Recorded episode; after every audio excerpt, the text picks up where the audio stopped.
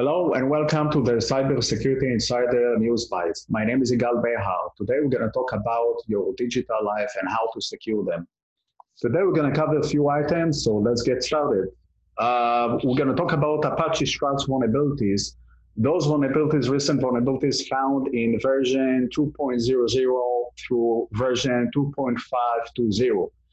Now, if you remember, this is takes, takes us back to uh, 2017 with Equifax data breach in May. Uh, May of that, of uh, that year, 2017, hackers were able to penetrate, find vulnerabilities in the Apache server. It's a web server that uses the Struts uh, framework, software framework, and they were able to steal information. They stayed on the network for two months, and they were able to steal this information until the uh, IT and security team were able to detect it and start remediation. It took them one day to do the remediation activities.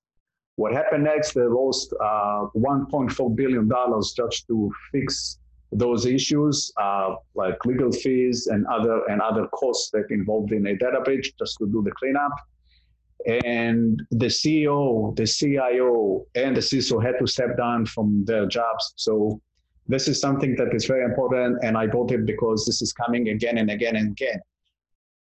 Uh, for people who using uh, Apache Struts, make sure to update and patch your system as soon as possible to the uh, version 2.522.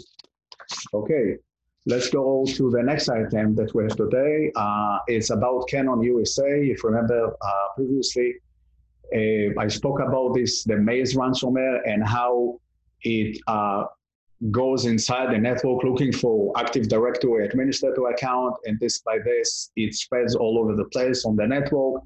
So this is uh, what happened to Canon. And apparently those uh, ransomware operators actually published the information um, that they stole. And what brings me to the next piece about this, and this is a, a small tip about it, you need to uh, track your sensitive information, can be your customers list, personal information, employee information, plans, mergers, and acquisitions, anything that it's sensitive information, you need to have some sort of a tracking mechanism to know where is your information, meaning having an inventory where you store this information. So later on, you can know what was touched, was not touched, and will help you to mitigate the incident. Uh, so let's go to then next items that I have here with me. Um, so this is related to the Apple App Store. Uh, apparently, Shlayer Snuck through Apple software vetting process. So this is a malware uh, that was able to sneak in through the vetting process that established in February 2020 by Apple. And this is just to verify the developer. So they have a developer, developer ID, they verify the developer, and then also they um, take the app itself and scan the app and to see if there's some malicious code or components inside this app. And if it doesn't find anything, it will publish on the App Store. So apparently this uh, uh, malware was able to sneak in and even they have this uh, vetting process, it still didn't detect it. So the tip here is, there's two tips here. One, you need to continue and do your due diligence and verify the developer. If it's a non-company, yes, you can install it. If it's a non-company, make sure with your IT people, uh, with your security team, and see if this is app is legit. They'll let them do the job for you uh, before you're losing uh, your um, device.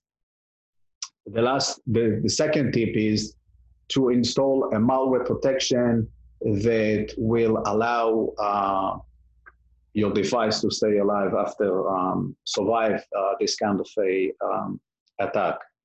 Uh, another thing is that on Apple, you can Mac users, Mac computers, they can change the settings and allow uh, the computer to download only uh, apps only from the store. This limits the, the exposure to only apps that were published within the app, Apple Store, not to go and download any apps that coming from different sites.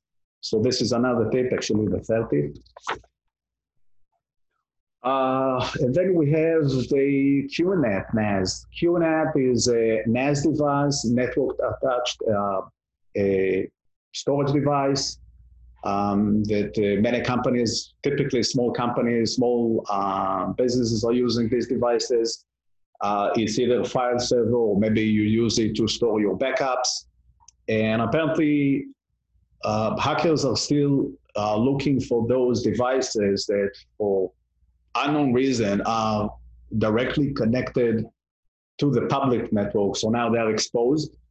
And any hacker now can scan the network and find uh, those vulnerabilities. So they're looking for this older uh, firmware and they're going to try to do remote code execution. Uh, interestingly to note that this vulnerability exists from, was repaired actually in July 2017. So you guys, three years later, you didn't update your firmware. It's a big, big no-no. You need to go back and patch your systems as soon as, as soon as possible change the default, change the admin password, make sure the passwords are complex. And the last item is the TLS SSL certificate. So there's a change in rules now. Uh, when you go and you issue new certificates, they will be only valid for 13 months. So now what can happen if you don't renew those certificates on time, services will be, will be disabled. So if I go, let's say I want to shop in a store, and I go to your website and this, the certificate has expired, I won't purchase because I see like a, a red sign that the, the, this, this SSL certificate has expired and they you may lose business because of that or customers or any people who are using the sites or services that you have online services. They will see this message and they won't be so happy about it. So you need to automate the renewal process uh, one thing, another thing to note that uh, if you have a certificate so that uh, were purchased earlier before this uh, rule change, it won't affect you. Only on the renewal date it will affect you uh, to renew the certificate uh, after 13 months. So with that, I'm finished with this session. I hope you enjoyed this video and will learn new things. And I'll see you next time, next week please share, like, and subscribe. If you didn't like this video, it's okay to say no. Um, so with that, I'm wishing you um, happy weekend um, and have a safe browsing and safe digital life. Thank you. I'm Yigal Behar and I'm signing off. Thank you.